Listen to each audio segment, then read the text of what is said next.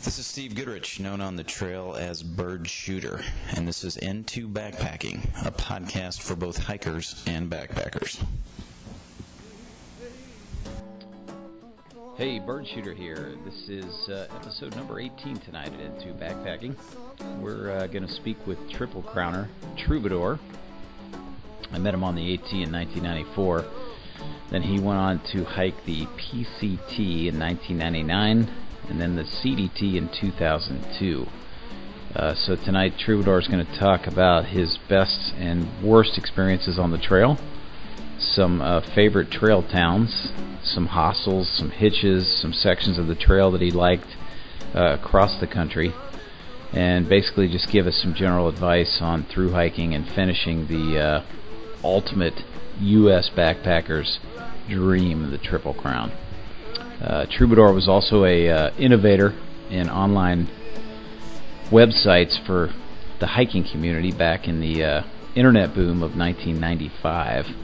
And he'll talk about his thruhikers.com website, also pcthiker.com, uh, which he briefly owned and operated. So that said, let's uh, welcome Troubadour to the show. All right, this is Bird Shooter here. Tonight we have on the show Troubadour, a longtime friend of Bird Shooter that dates back 20 years, a triple crowner. And I have to welcome you to the show, Troubadour. It's been a long time since we've chatted. Well, thank you very much. Thanks for having me. Yeah, you're coming all the way to us from Seattle. Now, where do you live? Uh, in do you live in the city itself? I actually used to work with a company out of Issaquah, which I guess is on the west side, right? Yeah, I live. Uh, I guess I live in the city, just a little bit north, uh, in a neighborhood called Fremont, just a little bit above uh, Lake Union, if you're familiar with uh, Seattle area. Gotcha. And you got you got the Pacific Crest Trail in your backyard there. I'm envious. I do. That's that's pretty much my favorite. That's my go-to spot. So um, the last time we did an interview, Troubadour, as you know, was at Trail Days in 1995, Yeah. and are you're telling me you have not even listened to the interview that that we did nearly 20 years ago? I have not listened to it. I've been a little bit afraid of what I may have said, or, or I guess I guess I'll go back and listen to it. I, I actually I don't know why I haven't listened to it. In fact, I don't even really remember a whole. I remember doing it. I just don't, I don't remember what the questions were or anything about what I said. But for some reason, I've, I had some hesitancy about listening to it. But I think perhaps after this one, I'll go back and, and take a listen, see if I've grown in 20 years. I I was I was actually dying to ask you your initial reaction to the uh, to the 1995 interview, but um, you know, you once you listen to it, you'll have to tell me like some of the things you liked from it and some of the things you didn't. okay. But uh, but anyway, so so out of curiosity, so you and I hiked the Appalachian Trail together in 1994, Yeah. and uh, I guess we met for the first time. You and I were talking earlier on Max's Patch, right? I think that I think that's right. I think that may have been the first time we met. And so I was an April 10 start. You, you probably started a week or two after me. When did when did you start the AT? I started April 24th. So you were two weeks behind me. Yep. Now was that was that the first time you'd ever been backpacking, or uh, what was your first backpacking trip? No, I actually had been backpacking, I guess, for five years. I actually did not do any outdoor stuff at all, really growing up, aside from some car camping. And the whole reason I got the AT Appalachian Trail on my radar is one day a friend of mine who was a kayaker, we went out to lunch at work and he had to go to an outfitter to get some stuff for his kayak and so we walk into this outfitter and of course I don't have any interest in anything that's in the store. So he goes into the store and I'm hanging out in front and there's a brochure rack out front by the by the entrance. And I go over to I go over to the brochure rack and I look through a few things and there's a brochure on the Appalachian Trail. And I pull that out of the rack and I flip through it and read it and my friend comes back over to me and I say, I'm gonna do this. I hold up the brochure, I go, I'm gonna do this and he's like, Yeah, right. And so that very weekend was the first backpacking trip that I went on. I grabbed three of my friends and we we cobbled together some gear from people that you know that we knew and borrowed and um we headed out on the Appalachian Trail near Harper's Ferry and I think we were going to go for three or four days, and we ended up only making it two days, and uh, it was a pretty horrible experience because none of us knew what we were doing. I actually had a full size guitar strapped to my backpack. nice, excellent. And I was hiking in racquetball shoes. No, even better. Yeah. So after that experience, uh, two of my friends said they would never hike again, and uh, me and my other buddy decided we were going to try to keep doing it, and that's how I kind of got into backpacking. Gotcha. So when when was the last time you did a backpacking trip? Uh, the very last time, uh, yeah. I, I actually got out and I did a week long trip uh, in the North Cascades over the summer. Um, that's the first week long trip I've done since 11 years ago, uh, since hiking the Continental Divide Trail. Um, so I did that trip, and then I went out on a Labor or Labor Day weekend, I think, and uh, I did a solo hike.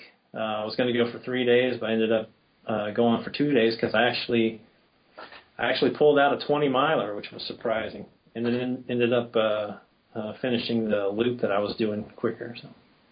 Yeah, I got to be honest, uh, Troubadour. It's been a while since I've done a 20 miler, so uh, you, you got me there. so for for the listeners here, you're you're a triple crowner. You've done the uh, Appalachian Trail, the Pacific Crest Trail, and the Continental Divide Trail. So the AT in '94, the PCT in '98, '99, '99, and okay. the CDT in 2002. Wow, so 10 years, almost uh, just a little over 10 years ago, you finished the CDT. So I mean, so basically, this all started for you 20 years ago this spring. That It- is true. What what is the um, I I guess in terms of being a triple crowner, what do you think? Like, were you were you in the first of the 50 to triple crown? You think you were in the first hundred? Do you have any idea where you would uh, where you would be in the count? I I have absolutely no idea. I have no idea. Um, it's interesting because I think uh, you, the through hiking experience kind of changes a bit. Um, I guess as I, as I've done them, you know, I think the Appalachian Trail was all about figuring out if I could do it. you know, you don't know if you can do it until until you're done and you've done it. And so, uh, you know, I had more confidence going into the other two experiences. Um, and I think I think the you just have that internal experience. You you know what it's like and you've done it, and I think that was enough for me. So I haven't really worried about accolades or or, or a list of who's done it and that type of stuff. I guess. So the, the, I guess there is a annual gathering where they award the new triple crowners their uh, you know a plaque, what have you. Did you attend that? Was that happening back in 2002, or did that is that something that kind of happened later? Uh, I don't know when that's happened, and I've actually never really reported my CDT hike. I've gotten the little form that you fill out to send it in, but I've never really been motivated to do it. I did that for the AT, and I think I may have done it for the PCT when I finished that with the PCTA, but I haven't done it for the Continental Divide Trail. And the CDT is um, they've had various organizations trying to um, protect and develop that trail, and a couple of them have gone, come and gone over the over the years. Um, so it hasn't really been as formal as for the AT and PCT, but I know it's the Long Distance Hikers Association that does um, that has that list of triple crowners, and uh, so maybe one day I'll get off my butt and fill out the form and get it on the list. Yeah, I interviewed Jester like a couple podcasts ago, and one of the things he said is that uh, triple crowners are are much less impressed of themselves as other people are. So, uh, so you're you're modest, true to uh, Jester's comment uh, in the last podcast. yeah. So uh, another question for you. Is, well, yeah, I mean, you were pretty much an innovator in the um, world, I guess, of uh, online forums for through hikers because I, I think it was what like '95 you created throughhikers.com. Yeah, right? yeah, I had that site and I had pcthiker.com and that was I had a little I had my online journal for my uh, PCT hike on there, so that was kind of uh, I guess that was out there early. In fact, it was kind of funny because I um I was actually on the PCT on my hike and I was in Ashland, Oregon, uh, resupplying, and I was at the grocery store there in Ashland, Oregon, getting supplies, and I was going into the checkout, and they had a backpacker magazine up there, and I flipped it open, and I flipped through a couple pages, and, and they had done a little article about my website. so that was actually pretty funny.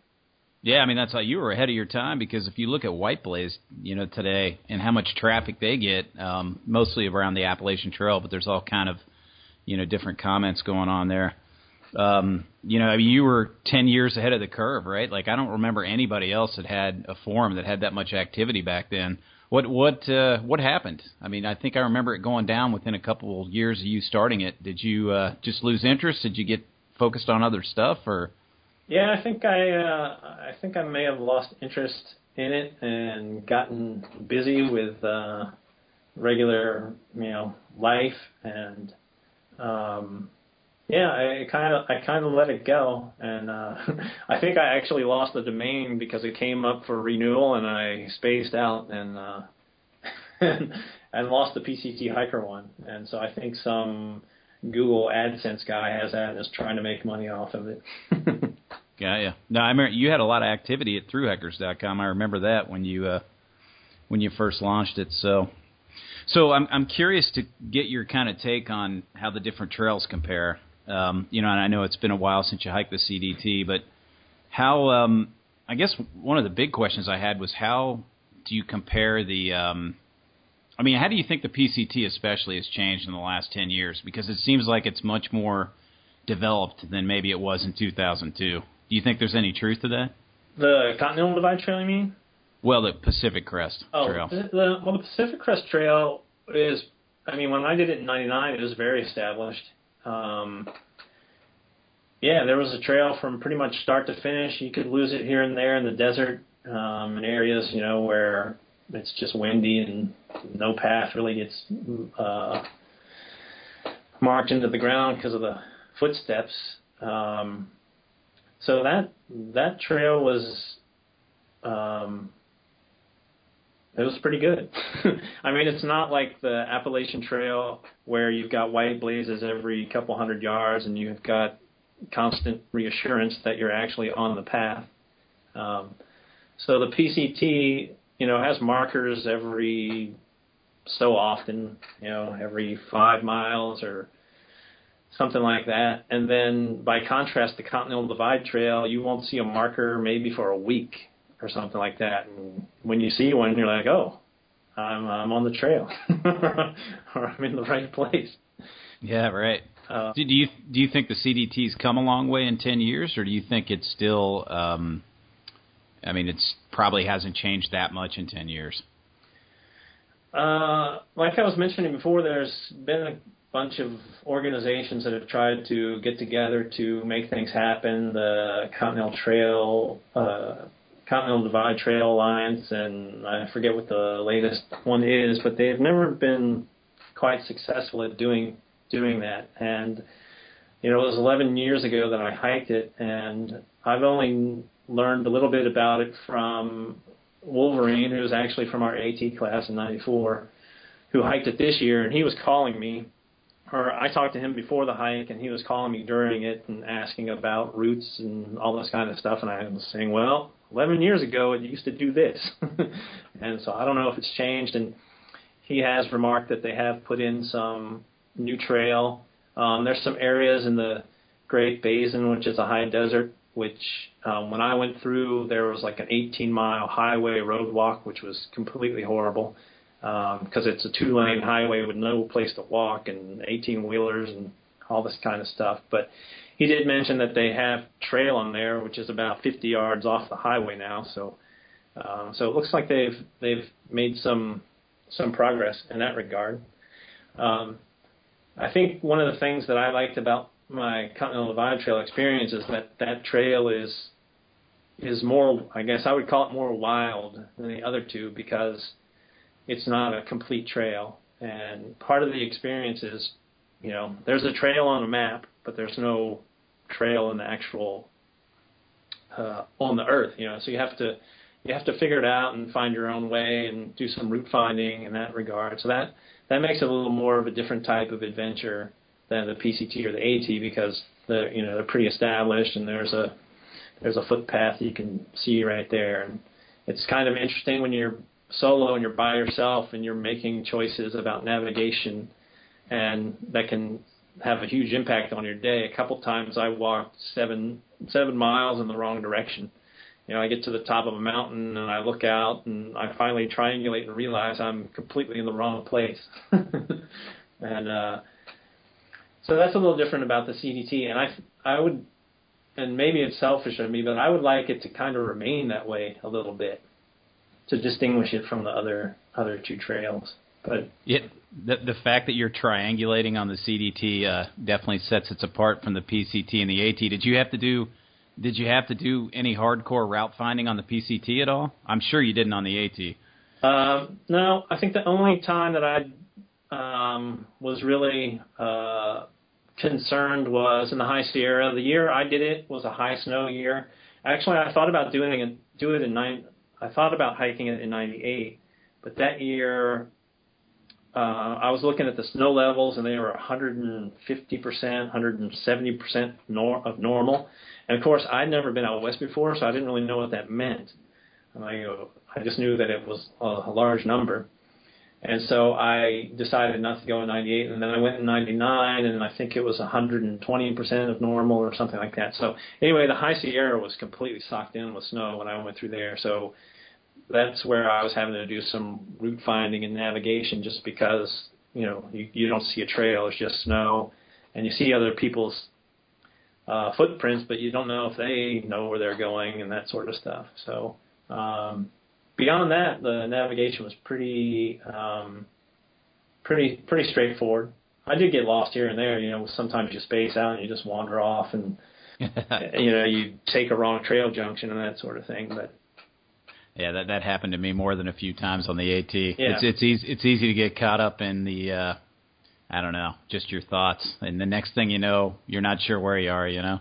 Yeah, they even put the you know they'll put the logs there and all that's debris to keep you from going down the wrong path, and I just walk right over it. And yeah, I hear you. So, um, so Wolverine just finished, and I, I'm going to try to corner him for a uh, podcast to, to follow yours up. But he just finished the PCT or the CDT to do his Triple Crown. He just finished the Continental Divide Trail just uh, back in October. And then the Pacific Crest Trail was the year before for yeah. him, right? Yep. Ya. Yeah. Yeah, I look. I definitely look forward to getting his uh, take on things. Yeah. So, um, so I mean, a, a question that I've always had, especially as I get older and seem to collect more liabilities, how, how do you get the time and how do you get the financial independence to pull to pull off three major long distance hikes? Well, um, I guess each one of them for me was a transitional period. Um, I actually you know, I deliberately planned to hike the Appalachian Trail, and when I hiked the Appalachian Trail, I didn't even know the other two trails existed. I think I learned about the PCT from other hikers while hiking the Appalachian Trail. And so I really only set out to hike the Appalachian Trail. You know, I fell victim to the advertisement of that brochure. You know, it kind of, I was weak-minded, and I read the brochure, and it kind of sucked me in, and and uh, so that was my goal to do that hike. And uh, after that hike, I moved to New York City and was working in the advertising industry.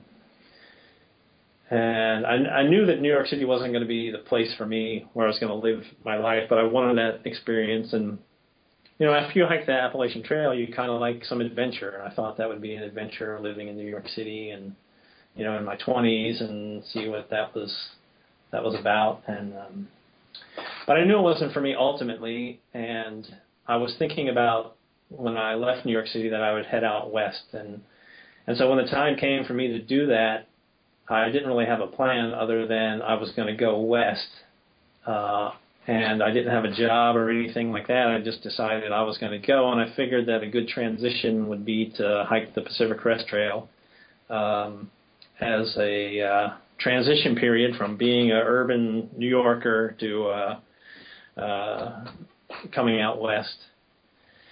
And so I get, you know, once I finally started thinking about the Pacific Crest Trail, and it had been five years since I'd done the Appalachian Trail, and the little, the you know, the hiking, the through hiker um, feeling started to, you know, manifest or come alive again. Um, so I started making plans um, to do that, and and you know, really the, those through hikes are not really expensive adventures um, overall in the scheme of things. So you know, with that type of transition, it just worked out well. And I, you know, living in New York City, apartments are very tiny, so you don't have a whole lot of stuff to begin with. So it, it was great to just be able to just jump out and do that one. So that's how I pulled off the Pacific Crest Trail. And then I ended up doing the Continental Divide Trail, not so much by, ch- well, it was a choice, but I, I um, was working in the dot com industry, and as you know, back in the back in those days, to the two the aughts or whatever, early 2000s, the that industry took a major hit. So I I was laid off in November of um, 2001, I guess that is, yeah, 2001 November. And so I thought long and hard about, you know, obviously I was trying to get another job, and work was just not to be found here or elsewhere. I was looking out of state, and finally, I just came to the conclusion that I just needed to kill some time to wait for the economy to turn around a little bit. And so I started thinking about adventures to go on or something like that. And uh, I was doing a gut check. I'd done the Pacific Crest Trail just in '99, and it was only 2001. And I was thinking about it, and I just I felt that I didn't have it in me. I didn't think I was mentally tough enough to pull off a through hike again that soon. And so this was November 2001, so I kept trying to come up with other ideas of stuff to do, and finally time went by, and it's June, and then finally I just decided, you know, when am I going to get this much time off again in my life? And I have the time, so I might as well at least give it a try. I might at least give it a try, and so I decided in June of 2002 to give it a try. And by then I'd waited so long that I couldn't start in the south. I needed to start up north because if I started in the south, I would have probably died in the heat of the desert and all that kind of stuff. So I needed to start up north. And um, so anyway, that's sorry, that's a long-winded story of how I how I ended up doing those three hikes. So I ultimately didn't feel I was ready for it, but I just said, all right, I'm just going to show up and see what happens. You know, Troubadour, there's nothing like a crash in the economy to get you out on the trail. I, uh, I I was in the dot com world as well and um, lost my job. What the end of uh, 02 ended up going to Europe instead. But uh, I hear you. Did some hiking in Norway, which was pretty cool. Oh, that's cool. Yeah, but um, so you were mentioning going southbound on the CDT. Um, I would expect that you'd spend a lot of your time alone, right? There's probably not a lot of other through hikers that uh, that you can travel with. Were you by yourself most of that time? Um, oddly enough, I left to go on by myself, and that year in 2002 there were three southbounders, and I actually met the other two guys at the very beginning. I decided so late, and I did such I did very little planning um, for the hike. Um, I I bought a you know I went ultralight and I bought a tiny backpack. I think one of the first GoLite packs and and I went to REI on the way to the train station to East Glacier and I got on the train having never packed a pack. I just bought new shoes and and and I to be honest, I didn't even know where to go. I was uh, I was just thinking, all right, I'm get I got a train ticket to East Glacier, and when I get off the train, I'll just ask someone. they'll know, or there'll be a park ranger or something. And uh, so I that was kind of my lack of planning. But I obviously I'd done two through hikes before, so I had some confidence, but I didn't really have any planning about the trail. And I the train pulls up to East Glacier, and I get out and I start. I see a little the little train station hut, and beyond that looks like a lodge. And so I think, oh, I'll just go over to the lodge and ask someone where I need to go or something like that. And I get out and I start walking towards the train station building, and there's this very tall guy standing there, this tall, skinny guy. And he says to me, "Are you a through hiker?" And I said, "I I might be. I go, I, I'm thinking about it. I'm thinking about it, and I go, how how did you know? And he said, well, everyone else getting off the train has these huge, monstrous backpacks, and you've got this little tiny one. and uh, and I go, oh yeah. So anyway, that that was Mike, and he uh, he was going to through hike, and he ended up through hiking, and he was waiting there to pick up this other guy named Jason, and who actually missed the train and was not on the train. And so he said, you know, I'm here with my grandfather, and we have, you know, a van, and you know, we can, if you need to go somewhere, we can drive you somewhere or something like that. And so that's how I hooked up with Mike, and then Jason came the next day. And did you did you guys stay together for most of the hike, or did you kind of split up and get back together, or how'd that play out for you? Um, so we started out together. We went through Glacier National Park, and then halfway through Montana before Mike uh, decided to take off. He was, you know, he's six seven, so he was very fast, very motivated. Um, so he took off, and so I, I could have kept up with him, and but I was still kind of like, what am I doing? Am I going to try to do a through hike, or am I just going to hike for a month? And I couldn't quite figure out what my deal was, and so I just kind of hung, hung back with uh, Jason. And his trail name was Turtle, and uh, so he and I hiked most of the trail together, and we we split up sometimes where our planning had I planned to go to one town, he planned to go another one, so we would spend a couple days, three or four or five days going solo till we uh, would run into one another again. So, so a question for you um, on just like if you're going out for a through hike the first time, can you recommend the CDT as a as your first through hike, or would you recommend the PCT or AD, AT first? You know, that's a tough one. I um, a lot of people ask me to compare the three, and you know which one I like better and that sort of thing, and I um, I, I kind of compare them this way. Uh, I get, or I, I kind of say if I only if I could only do one through hike, if I could only do one, um, well, no, that doesn't work well either. I don't know. I I guess it depends on what you want. If you want to have a real rugged wilderness experience, I think the Continental Divide Trail is the way to go.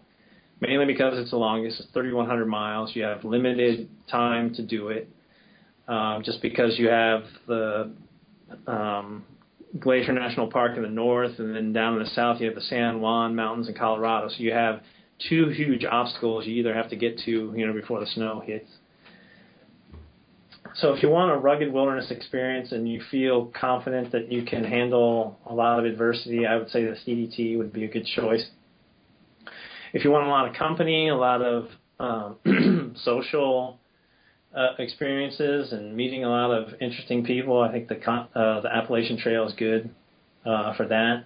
Very, it's much more social because there's much many more people. It's also on the East Coast where there's greater population density, so you're going to meet people and see people a lot. And then if you want, I think this, I would I would say the Pacific Crest Trail has the most. Well, I don't. It has a lot of beauty. You know the there's you know the High Sierra, the North Cascades, very beautiful. And um, so if you kind of want an established trail with the most beauty, I think the PCT would be a good choice um, for that. Uh, what was your What was your personal favorite, if I can ask? Yeah, that's, a hard one to answer because they were they were so different, and my experiences were different. Um, I think each one has a each one is kind of a treasure, you know. Each one is a treasure that I really uh, am glad I was and feel fortunate that I could experience it. And I think I think the CDT was um, it was just hard. That one was just hard. it was plain hard. And I think a lot of that had to do with just my my mindset and my I just was not I I just felt that I didn't have it in me. Even though I pulled it off, I felt I didn't have it in me. And when you when you, when it's not a burning desire, when you don't have this gut burning desire to do it, it becomes things can be more difficult and more challenging. Whereas on the Pacific Crest Trail, I never doubted one moment that that I wasn't going to make it. In fact, that's what made that trail so fun. Is I just never, you know, every day was fun and and that type of stuff. So, and then the obviously the the Appalachian Trail, you know, being the first hike and the first experience like that is just an amazing experience and and to be able to share it with people and become you know have develop lifelong friendships with people that's that's very rare uh, type of experience. Hey, so I, I got to ask you with the CDT, and I don't know the exact statistic on how much of it is complete, but maybe somewhere around seventy percent. What do you think? Um, how much of that affected your motivation? Just the fact that it wasn't one hundred percent complete, and that it was harder because you had to route find and you had to, you know, you were really out there without a completely blazed trail. Yeah, um, that I'm I'm going to claim some ignorance because I did I didn't do a whole lot of research or anything in the Continental Divide Trail before I left. Um, so I was kind of figuring that out as I went along, and I probably would have done. It would probably have served me well to probably take a refresher course in navigation before I set out on that. Um, that probably would have helped me. Uh, I did end up getting lost a lot, and I, it, it was a it was a familiar pattern every day, you know, because I would hike until, you know, I'd hike until 6 p.m. and then I would make dinner, and then I would get up and I hike until dark or after dark, and and that was usually when I would get lost because when it starts getting dark, you can't see as well, and you can't you know you can't figure things out, so you get lost at dark, and then you spend another hour and a half fooling around in the dark until finally you're just like, all right, I'm just going to camp and figure it out in the morning. And then, you know, while you're trying to go to sleep, then all the little details that you were totally bypassed while you're hiking all start to come to your mind. You're like, oh yeah, when I saw that, I should have turned here. Da, da, da. So usually by morning you've kind of figured out where you went wrong and you can figure it out uh,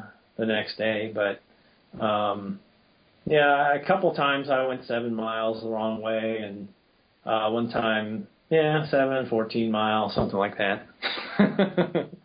yeah, I mean, from, from what I've heard, you're certainly not the first CDT hiker to do that. All right, Troubadour. Here's here's the big thought-provoking questions. If you're ready, I'll try. I'll try my best. what what is the most absolute weirdest place that you've ever slept on a through hike? Let's see, weirdest place. Um, I don't know if I, I have something that's that weird. I mean, you're sleeping on the ground a lot outdoors. Um, I think on the Pacific Crest Trail, I in the last town heading north is a town called Stehekin, and I ended up, me and a couple other through hikers kind of snuck into this house and slept on the floor. I don't know if that's weird. I mean, I guess it felt weird because I felt like we were trespassing in this. It wasn't someone's house, but it was like a hut of some type. And by then it was very cold out at night, and so we ended up uh, sleeping in there. and uh, I slept on the floor, and I remember I did not sleep well at all because I felt so uh, bad about trespassing and that someone would walk in at any moment and we would all be in trouble. Now, was it actually like a cabin in the woods, or was it more a real house in a community? It was like it was like a cat. The the town of Stehekin is is very. Uh, it's not really a, a town, so to speak. I mean, it is kind of, but it's very very small. And one of the through hikers is uh, what was his trail name? Um, Homebrew I think he referred to it as like a map, a map room or a map house or something like that, and I never really knew what it was, but. uh yeah we ended up sleeping in there and it was fine we went in there after dark and then we got up early but it was not very restful even though it was warm and indoors so that was nice so so on that topic uh you actually teed me up perfectly to ask you like do you, can you give me your best trail magic you've ever had on a uh on a through hike? Let's see. I think um, one of the I think one of the best on the Continental Divide Trail was in uh, Montana along the Montana Idaho border, and there's a pass. I think it's called Bannock Pass, and it is out in the middle of nowhere. There's a dirt road that cuts through there, and I think it's uh, an hour and a half drive from there to just get out to a, a real road. And me and Turtle got to that pass at maybe 7 p.m. or something like that, and we sat there at the road forever and forever, and and there was no traffic coming. and we both had mail drops into this town of Leadore, Idaho, and so finally we decided, okay, no one's no one's going to come for us, so we'll just hike on a little bit and camp up on a bluff. So we get all the way up to the top of this bluff and we start setting up our camps and we we get about everything set up in camp and we look out in the distance and see some car lights. And we're thinking, all right, there's a car coming. This is our chance. so This this is after dark by then. And so we're like, quick, we got to pack up. So we pack up everything and we go rushing down to the to where the dirt road is and we get there. And of course, we have to sit there for an hour because the car was so far off in the distance that it took that long for for the for it to get there. And so here we are, two you know looking like homeless people in the middle of the night somewhere in this dirt road. And this truck pulls up, and we're both we have our hands out, our thumbs out, and and they pull over, and we couldn't believe it. And we open up the door and we look, and it's this woman with her like four year old daughter in this pickup truck and she she volunteers to give us a ride. These two complete strangers out in the middle of nowhere. So that was unbelievable. So she drives us the whole two hours or however long it is to get down that hill into Leadore. And we pull up. Of course, everything in town is closed. We pull up to this bar, and the the guy is leaving because the place is closed. And she just yells out to him and says, "Hey, uh, any chance these guys can get some food?" and the guy and the guy says, "Well, we're closed, but uh, we'll just open back up for you." Awesome. and so he opened back up. He called the cook over, and the one hotel in town he was friends with the people there called him up and said we were going to come down. He said, "Go down there and take a shower and come back, and we'll be ready." And and uh, so yeah, that was pretty phenomenal.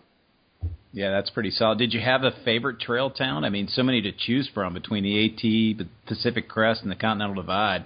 Is there is there one trail town that really just won you over? Um, yeah, that, that's kind of a hard one. Uh, I definitely liked.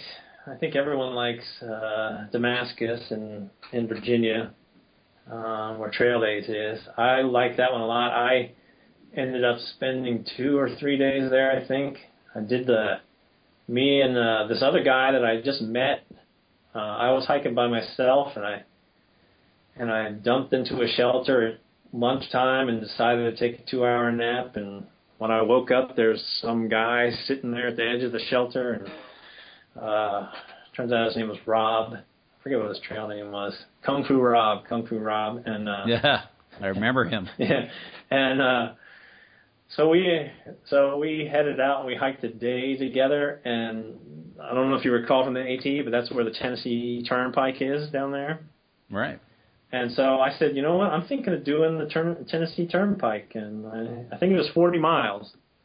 And so this guy I just met said, all right, let's do it. So we we stayed at uh, I think it was Watauga or what the dam? There was a dam there. What was it called? Watauga Lake Dam or something? Yeah. Yeah. That was right right outside of Hampton, Tennessee, right? Yeah.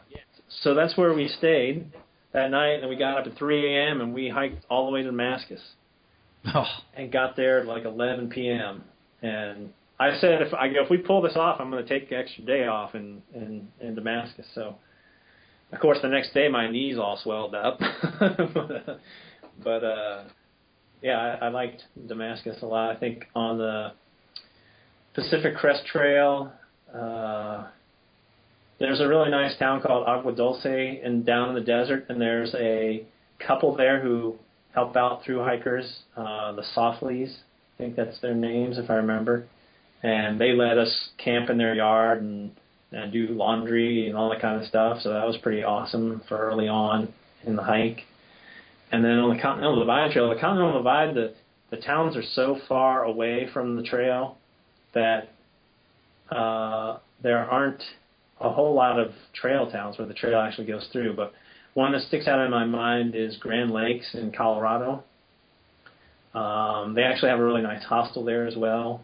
Um, but that's one where you actually come down out of the mountains and you walk right through town, and so that's really nice. And and there's little shops and of course ice cream and all that kind of stuff. So that's really really cool. Yeah, that actually leads me to another question for you, and that is um, hitchhiking. Did you like? Do you have a great hitchhiking hitchhiking tale to tell from uh, from any of the three major trails? um, sure. I think the the Continental Divide is the toughest for for hitchhiking because you're so far removed from the towns, and these passes are some of them are just highways, highway passes, and people don't know about the Continental Divide Trail like they know the Appalachian Trail or the Pacific Crest Trail. So to them, you kind of look just you're just a hobo, um, wanting a free ride or something like that. so one time, I had a good hitching story in um, Idaho. I was trying to get into this town of, or hang on, was Idaho or Wyoming? Uh, I think it was Wyoming, Dubois, Du Bois, Wyoming. And I forget, it was either a Friday or a Saturday, and I was 30 miles from the from the highway, and I was with Turtle at that time, and I was going I was going into that town of Dubois, and he wasn't going in there. And I think it was a Saturday, and so I needed to get in there before the post office closed at five o'clock and I was 30 miles from the road. So I got up that morning and said, "I'm I'm motoring. I got to kick butt to get into town before the post office closes. Otherwise, I have to stay over Sunday as well. You know, to wait until it opens up on Monday. So anyway, I take off and I am I am flying the whole day as fast as I can, and I finally get to the the road crossing. Uh, and I think it was a 40, I think a 40 mile hitch into into Dubois. Wow, and, that's a long way. Yeah, and so I'm standing there, standing there, standing there, and finally a car comes by, and this guy pulls over and says, "Where are you going?" And I go, "Dubois." And he said, "Well, I'm not going that far, but I can take you part of the way." And I said, "Well, as far as you can go, that's great." So I get in the car and we're off, and we're driving down the mountain, and uh, he we start to talking, and I'm saying, you know, what are you doing? I'm like, oh, hiking the Continental Divide Trail, all this kind of stuff. And it turns out that he's a writer for a guidebook uh, for trails in Wyoming. wow. And so, uh, so we start talking about that, and we're driving down the road. He pulls over the road, and he's like, I want to show you something. And he points back, and there's this big sign that says something something ranch, no trespassing uh, trespassers will be shot, survivors will be shot again. And so he points us out to say that there's a big problem in Wyoming with land rights and how a lot of the the peaks um, and mountains around there, which are public lands, are blocked by all this private property, so you can't get access to it. And so he was pointing at this that sign for this one ranch, and so after we talked for a while, he decided, you know what, I'm going to take you all the way into into town. And so he takes me off and drops me off at the post office at 4:50 p.m. I got into the post office with 10 minutes to spare. Wow. And I got my resupply. So then the next day, I stay over. The next day, I'm going to hitchhike back out. And in Wyoming, hitchhiking is illegal, so you have to be discreet about it. And So I'm standing on the edge of town, and when a car comes by, I casually stick my thumb out real quick, and and from that point, I had never been picked up by usually those big diesel pickup trucks. Those guys never stop for you, or that was my my experience was those guys would never stop. Right. And so I see one coming, and I'm like, oh well, I'll stick my thumb out anyway. So I stick my thumb out, and the guy shockingly pulls over. So I get in the car and and he goes, "Where are you going?" And I'm like, "Oh, I'm going up to the pass." And he's like, "Well, I'm not going that far, but I'll take you far as far as as uh, um, I can." And I go, "Cool." so we're driving along, talking a little bit. He's asking me what I'm doing, you know, Continental Divide, blah blah blah blah blah, laid off, dot com boom, out to see the country, and and he's like, oh yeah, we're we're into the outdoors too, you know, hunting and ATVs and motocross and all this kind of stuff. Where uh, it's a little different, and so he says, uh, I'm gonna have to let you out here because this is as far as I'm going, and he pulls over and lets me out, and I thank him, and he goes, he drives a little bit further and pulls over and gets out and opens up this gate. And he opens up the gate right next to that big sign that the other guy pointed out to me the day before, the saying such Yeah. and saying such and such ranch, uh, you know, trespassers will be shot, survivors will be shot again. And so No it's kind way. of it's kind of funny that my hitchhiking experience was like these diametrically opposed experiences of the you know, the guidebook rider resentful of the landowner, and here's the landowner giving me a ride back up there. So, That's classic. yeah. So, so in being in some of these towns, was was there a hostel that uh, that's one of your favorites? I mean, I guess you mentioned Damascus earlier, and, and the place obviously is there. But is there um, any any other hostel on any of the three major trails that really stick in your mind as one of your favorites? Oh, I think in on the as one of my favorites. I don't know if I have a favorite, but I just I have a couple that are memorable. Obviously, the place and uh, there's on the PCT. There's one in uh, Truckee, California, and I forget what what it's called.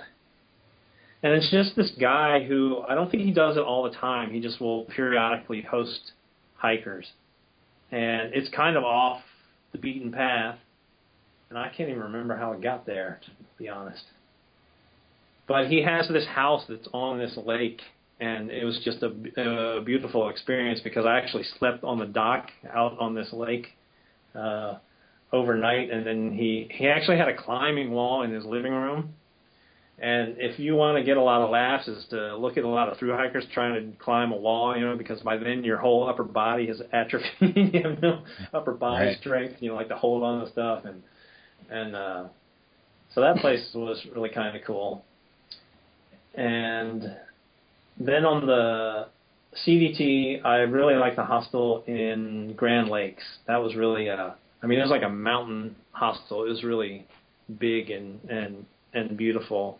There weren't many through hikers in there. It was mainly hi- hostel for you know non through hikers, so that was kind of interesting uh, as well. Those are the ones that kind of stick out. Did, did you get a lot of questions from the uh, non through hiking types that were staying at the hostel? Uh, yeah. Oh, I did, and actually, uh, it reminds me of a funny story because this isn't really this is off the path on the Continental Divide Trail. Uh, we, me and my buddy, hitchhiked into Taos, New Mexico, which is kind of far from the trail. Ski town, right? Yeah. And it's a ski town, right? Uh, I, it may be. I don't know. Uh, it's kind of a big. It's known for uh, being kind of an artsy town, and uh, we we had met uh, these three women who were hiking. They were actually CD CDT hikers. They ended up just doing sections, but they were northbound. We were southbound, and we had hooked up uh, through emails. And they had said, if you're in Yellowstone at this such and date, you know, give us a call because we've got a condo there or whatever. So we ended up meeting them in Yellowstone and spent a couple of days with them. And I had her I, I think through email they said that they were in Taos. So one one day we were walking along and we came to the road, we were looking at the map and I said, you know, this goes to Taos. We could why don't we take, you know, thirty minutes and stand here. If a car comes by and we get a ride, we'll go into Taos. If it doesn't, we'll just keep going. And so we we hitchhiked a pickup pulled over and gave us a ride to Taos and uh and of course the hostel there sorry I'm giving you a long winded story. Um the hostel there is on the outside of town, but the guy dropped us off in the middle of town, and so we had to hitchhike again out there, and we're by the road, and this this another pickup pulls over, and, and the guy says, "Where are you going?" And we're like, "Oh, the hostel." And he's like, "Oh, that's where we're going too." And so he goes, "You can get in the back." So we go to get in the back, and there's already four other people in the back of this pickup. so we get in there, and they're like, "Where are you going?" And we're like, "Oh, we're going to the hostel." And, and they're like, "Oh, that's where we're going too." And they're like, "What are you doing?" I'm like, "Oh, we're hiking the Continental Divide Trail." And they're like, "Oh, there's some girls at the hostel doing the same thing." they're like, "Oh, that's where uh, that's where we're going to try to meet them." But anyway, long story short, that hostel there in Taos is actually uh, uh, pretty cool as well. Sorry. No, that's that's cool. That's awesome. What do do you have like a favorite section of? I mean, of all these miles of trail that you've done across the uh, you know the Rockies, the the West Coast, the East Coast. Do you have a favorite section of trail? Uh, yeah, the one that sticks out. So I guess I could tell you for each one. Obviously, for the Appalachian Trail, the White Mountains are phenomenal. Um, and Maine, actually, I liked all of New Hampshire and Maine. Um, the Hundred Mile Wilderness, those uh, definitely stick out for me. Vermont, yeah, especially in the fall, is very beautiful up there. Uh, for the PCT, the High Sierra is, uh, you know, obviously a, a big one, um, and also the North Cascades. The North Cascades are almost kind of similar, uh, a little bit to um, the High Sierra and Yosemite. Well, a little bit, not exactly, but it reminds me of that. Um, so definitely the High Sierra and Yosemite, very beautiful. And then on the Continental Divide Trail, the best section that I would that I've always been wanting to go back to is the Wind River Range in Wyoming, and that's that's some of the most mind mind blowing beauty that I've seen amongst the three. I think that that may be the best um, best area to hike. Really, Yeah. really amazing. I've I've always wanted to go there. The are the elevations there? You're pretty much above tree line the whole time, right? No, you can pop up and over. Um, some of the passes are up there, ten thousand feet, and so um, uh, maybe yeah. There's some trees. Uh, the weather there is crazy. I mean, it can be sunny, you know, and then next minute it's snowing. Um, so it's really crazy diverse, but it, it's it's rugged and, and beautiful, and that's where the Cirque of the Towers is. I didn't even know about it until I was there, and um, very very beautiful. In fact, this past summer I was thinking of trying to get back over there, but it's just logistically very difficult to get in there. you lose a lot of time to traveling to to get over there. Yeah, that's I've, I've always wanted to go. That sounds like a cool place to go. Do you have any other major major trails you want to do? I know you do a lot of scuba diving now, but like in terms of hiking, um, are there any other major trails that are kind of on your wish list? Um, I guess I've kind of looked a little bit at the Pacific Northwest Trail. Um, that one, he- I don't know if you know that one, but it heads, uh, it goes east to west from Glacier National Park out to the Pacific Ocean.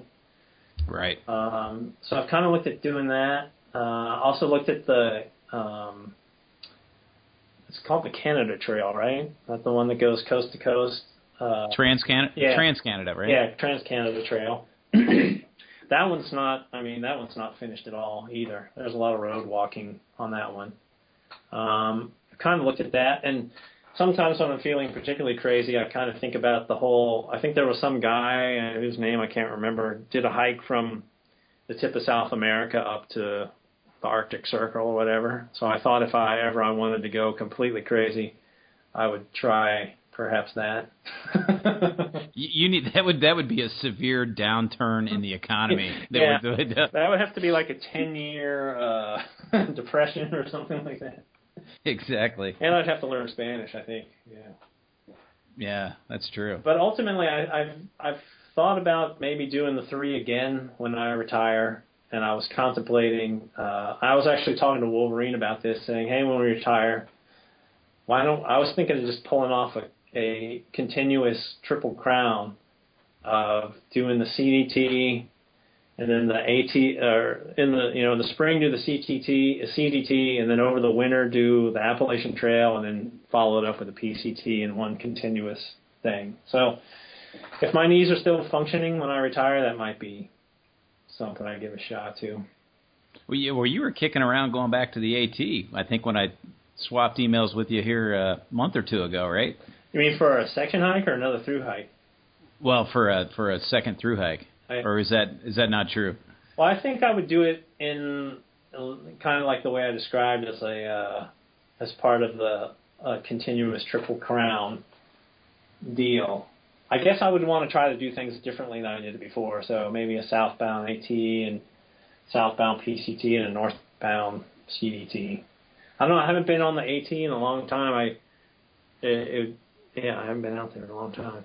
It, it hadn't changed much. I mean, I I live here very close to Springer Mountain. I'm on the AT all the time in Georgia, North Carolina. I mean, it's uh, it hadn't changed much. And it ma- amazingly, in 20 years, the hostels come and go, but uh, you know the vibe is still very much the same. I, you know, interestingly, Troubadour, I was in um, Harper's Ferry this summer, and I stopped. And anybody that's ever stopped there and looked, they've got a whole rack of of um, notebooks that have pictures of all the people that came through, right? Yeah.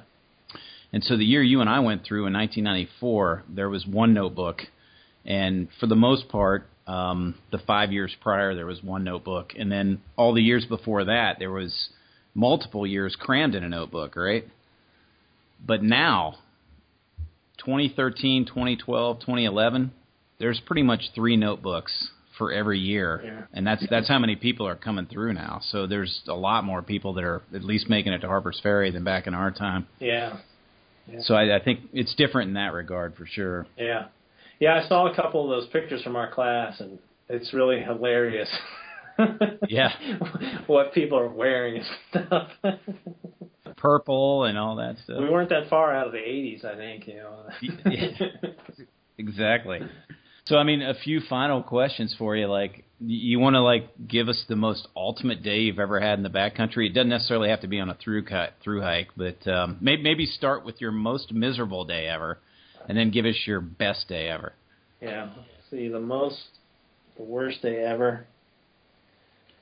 Um, worst day ever, I think, was on the Continental Divide. I had a lot of bad days on the Continental Divide, just like I said, because I didn't didn't have the gut gut fire motivating me. So I actually there were a lot of times that I almost quit on the CDT. Fortunately, most of the time happened. Most of the time it happened. I was in the middle of nowhere, so I couldn't really do anything. Just stand there for a while, and then keep going. But there was uh, a day in the, I think it was in the collegiate collegiate peaks um, in Colorado, and I ended up uh, not going fast enough and on my CDTI. I should have been more motivated, and, and the biggest goal is to get through the San Juan Mountains of Colorado before the snow hits.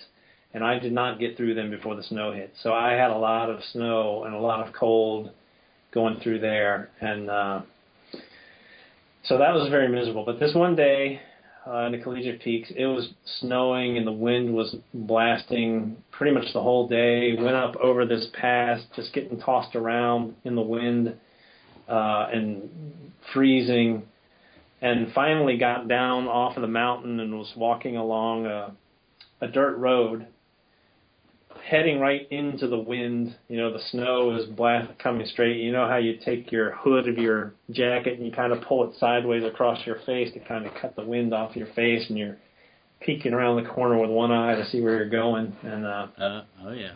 and so the the snow it was so cold that the snow was just forming on the front of me because it was blowing horizontal in the wind and it I mean a couple inches of ice would form and I'd have to like scrape it all off and it was just miserable and I was with Turtle then and I said if a car comes down this road I am I'm getting out of here that's it I've I've reached my limit and so we hike on for this for a long time. Finally, the snow stops, and and there, you know, a little sucker hole comes out, and the the sun was kind of teasing us for a little bit, and we finally get to the bottom of we bottom out to where we're going to go, and we need to cross over and start to make the ascent up the next mountain, and uh, we come to the to the bottomlands there, and the and the beavers had dammed up this creek, and so the whole lowlands were just flooded in about four feet of water.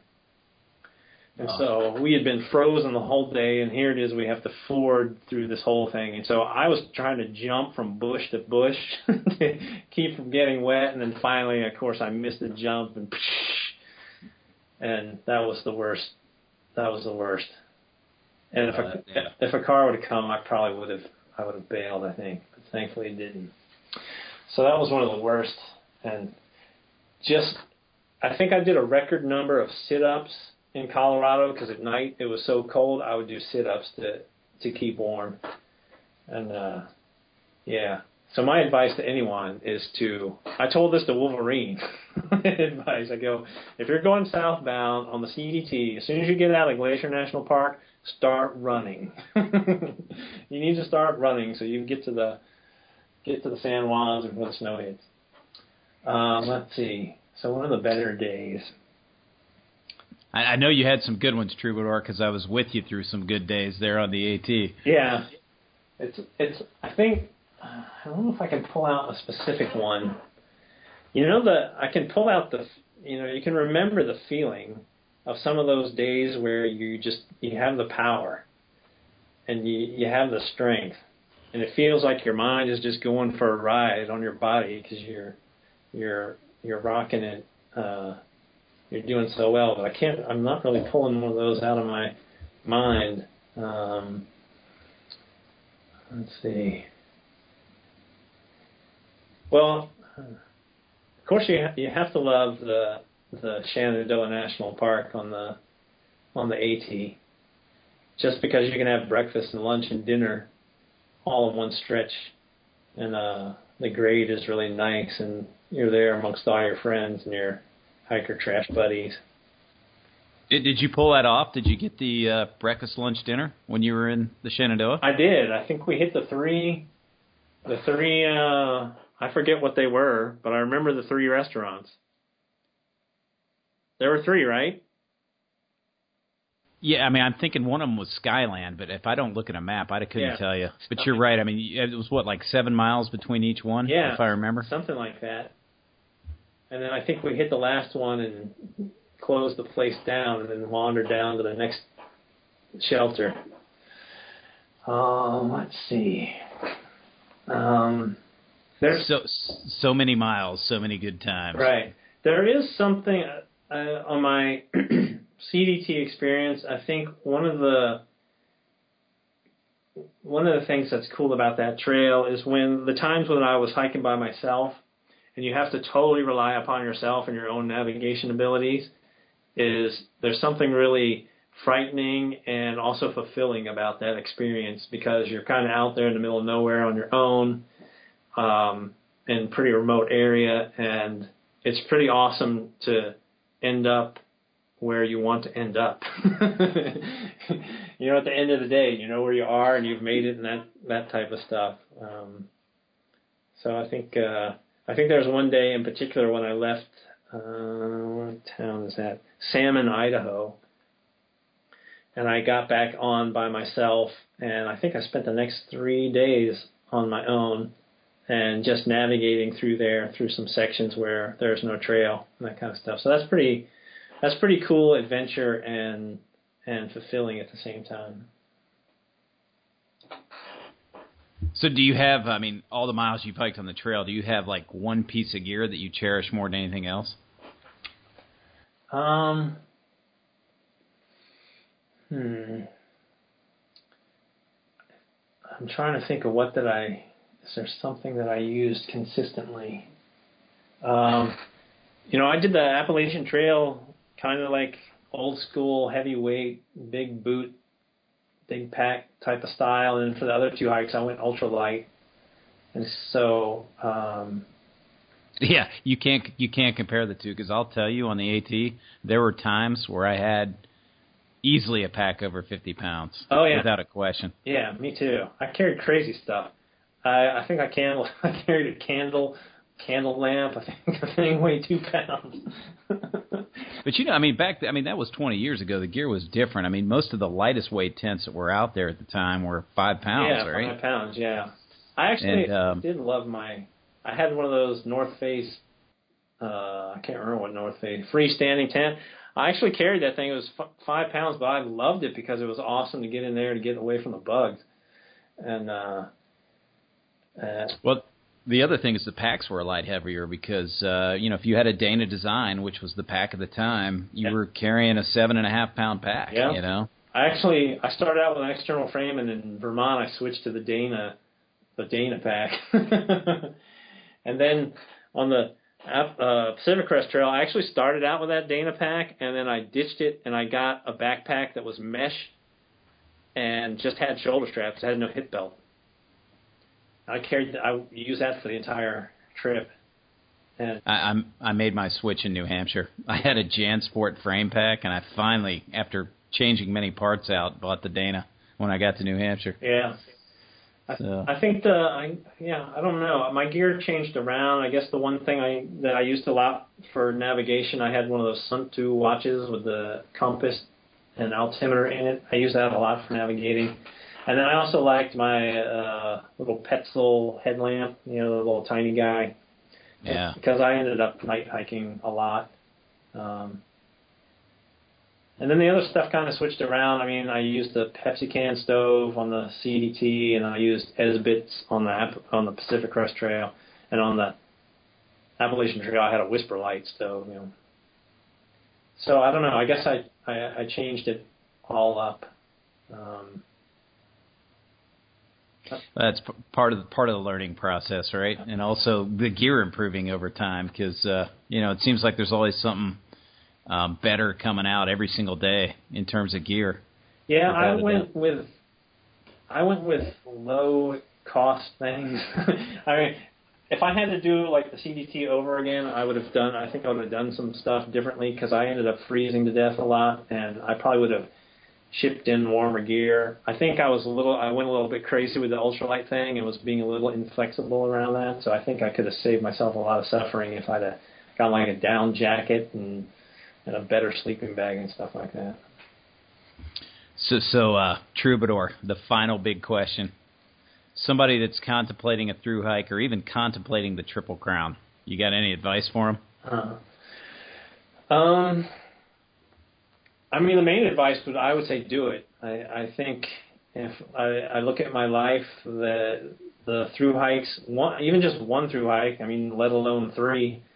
Um, one through hike really just in, has enriched my life a great deal, and you know, even to this day, you know, I derive a lot of strength and uh, from those experiences and those memories and you know I don't think I have that much uh, satisfaction out of a lot you know of, of career and work and that type of stuff. I think you know at the end of my life I think work and all that stuff is just going to fade away and you know you're going to think about you know those glorious summers spent you know with friends on on an awesome adventure. So I would say if you're thinking about it, you should definitely make the time to do it. It's very worthwhile, and I think your, you know, your life experiences and those moments, you know, even though it's just five months, six months, or whatever, the the living is so full and rich. Um, they're the, you know, it's the most full days I think you can have uh, in a in a lifetime. So I, I guess my advice would be to to do it, figure it out, figure out how to how to make it happen and and and do it. Yeah, there's definitely an intensity to it that, in a good way, that's hard to describe until you're out there. You know. Yeah, for sure. It's I mean even I, I don't know if you kept a journal on your hikes and and I I remember my experiences of just trying to write a journal entry about the day and you think back to what happened in the morning and you think didn't that happen 3 days ago because the days are so full, you know, you can't you know, it's kind of amazing that way. Troubadour, I did keep a journal. I'll shoot you a link to it. But honestly, I mean, I mean, this is 20 years later almost, right? And I still look at it every year. Yeah. I, will- I, I will look to see where I was on that day, you know? I mean, and who I was with and what I was doing. Um, I'm so glad I kept a journal. I mean, I think anybody that's going to through hike, that that's great advice because you're going to want to remember. I promise you. Yeah. Yeah, actually, yesterday was my CDT finish anniversary. I, fin- I finished on December first. Wow. At the Mexico border.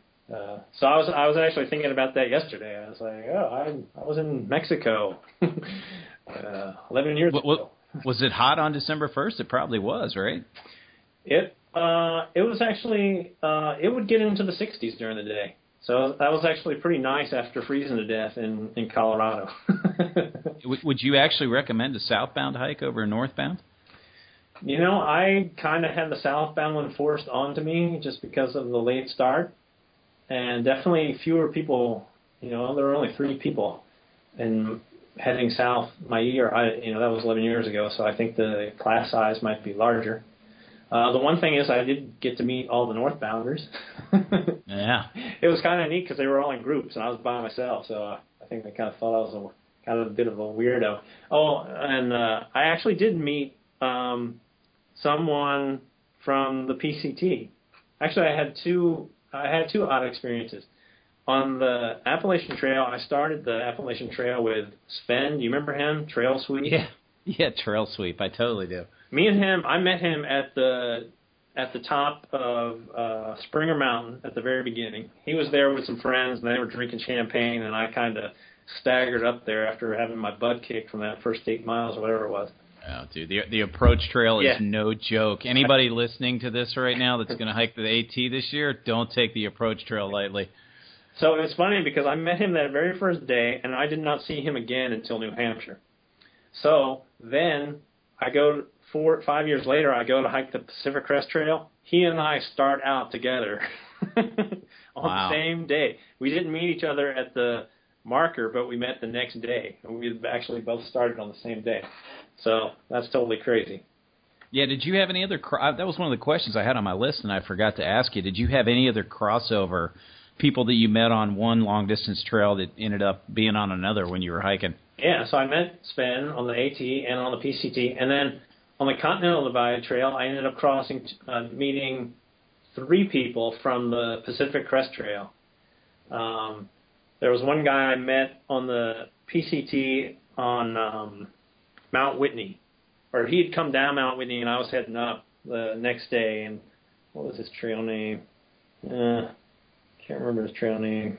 Some not Moses, but something along those lines. He had a big staff anyway, I met him in Montana on the on the CDT. He was heading northbound. It was pretty pretty odd to just come around the corner and there's this guy I know from the Pacific Crest Trail. And then the similar experience. This guy, his trail name was uh, man, I'm horrible losing people's trail names. Uh, I can picture him, but I can't. Uh, Sly Man, Sly Man. I met him on and off on the PCT, and then one day uh, in, I guess it was Montana or Idaho, maybe Idaho, I was hiking by myself and I coming along the woods and I look down and I see four guys and one of them is Sly Man. And I just say, hey, Sly Man, the trail is over here. and he goes, Troubadour, where the hell did you come from? and uh, yeah, that was that was pretty amazing. That was kind of neat about heading southbound on the CDT. That I got to see all the northbounders, and then another PCT hiker named Jen Owen I met on the CDT as well, and we stopped and had lunch together. She was heading north, I was heading heading south, and uh, so that was kind of cool. And one other last thing that I'll say about the CDT, since there were only three of us hiking southbound, you know, we each knew our footprints. You know, they're the only footprints out there. So when you're hiking by yourself, you can see, oh, there's Mike. He went this way. And you get to some place where you're trying to figure out the route, and you're like, well, Mike took a right here, but I'm looking at the map, but I'm thinking I should go this way instead. so were were you were you usually right, or was the first guy usually right? Um, a couple times I was definitely right, and after the hike I remember talking to him. He he actually lived out on Lopez Island here in Washington. And we got together a couple times and and uh, I remembered a few things. I mean, I remember south of here, I saw your footprints go off one direction, and that was the wrong way. And he's like, I know that was the wrong way. and uh, yeah, kind of funny. Yeah, it's a, it's a small trail community though. It's cool that you're uh, bouncing into different people on different trails. Yeah. Well, Troubadour, I can't thank you enough for the uh, the interview. I uh, I'm gonna have to corner Wolverine and then let you two compare notes because uh, you both uh, have some good stories to tell. But it's it's great to talk to you again after all these years. Thank you very much. I, I hope that was helpful. It's uh, you know been 11 years since my last two hikes, so a little bit. It's all starting to blend a little bit. So it's nice to nice to be able to talk about those things again, especially as someone who's through hiked before. That's awesome. Well, and tw- 20 years this spring, AT, the moment that kicked it all off for you. We'll have to see if uh, if you show hit Trail Days in Damascus because I plan on being there. Oh, really? That's kind of a jump for me, but that would be pretty amazing. Yeah, that'd be a big jump for you, Yeah. for sure. Twenty years, we're we're turning into old men. I hear you. I hear you. Well, hey man, it's great talking to you again. And um, you know, if if I uh, if you get to Atlanta, look me up, and I'll do the same if I get to Seattle. Yeah, come out to Seattle. We'll hit the we'll hit the Cascades. Yeah, sounds great, man. Great talking to you. All right, Bird Shooter. Thanks a lot. Okay, take care. Bye. Thanks for listening to the N2 Backpacking Podcast. This is Bird Shooter, wishing you the best for your travels on the trail. To subscribe to this podcast, visit Apple's iTunes Store or download them directly at n2backpacking.com from the podcast tab on the secondary menu. Music from this podcast was provided by the John Zed Band. For more information on this Atlanta based musician, visit his website at johnzed.com. That's johnzedd.com. Or search for his latest release through iTunes. This podcast is a production of N2 Backpacking and is copyrighted by N2 Ventures Inc. For more information or to provide feedback or comments on this or future shows, please visit us at N2 Backpacking. That's the letter N, the number two, backpacking.com.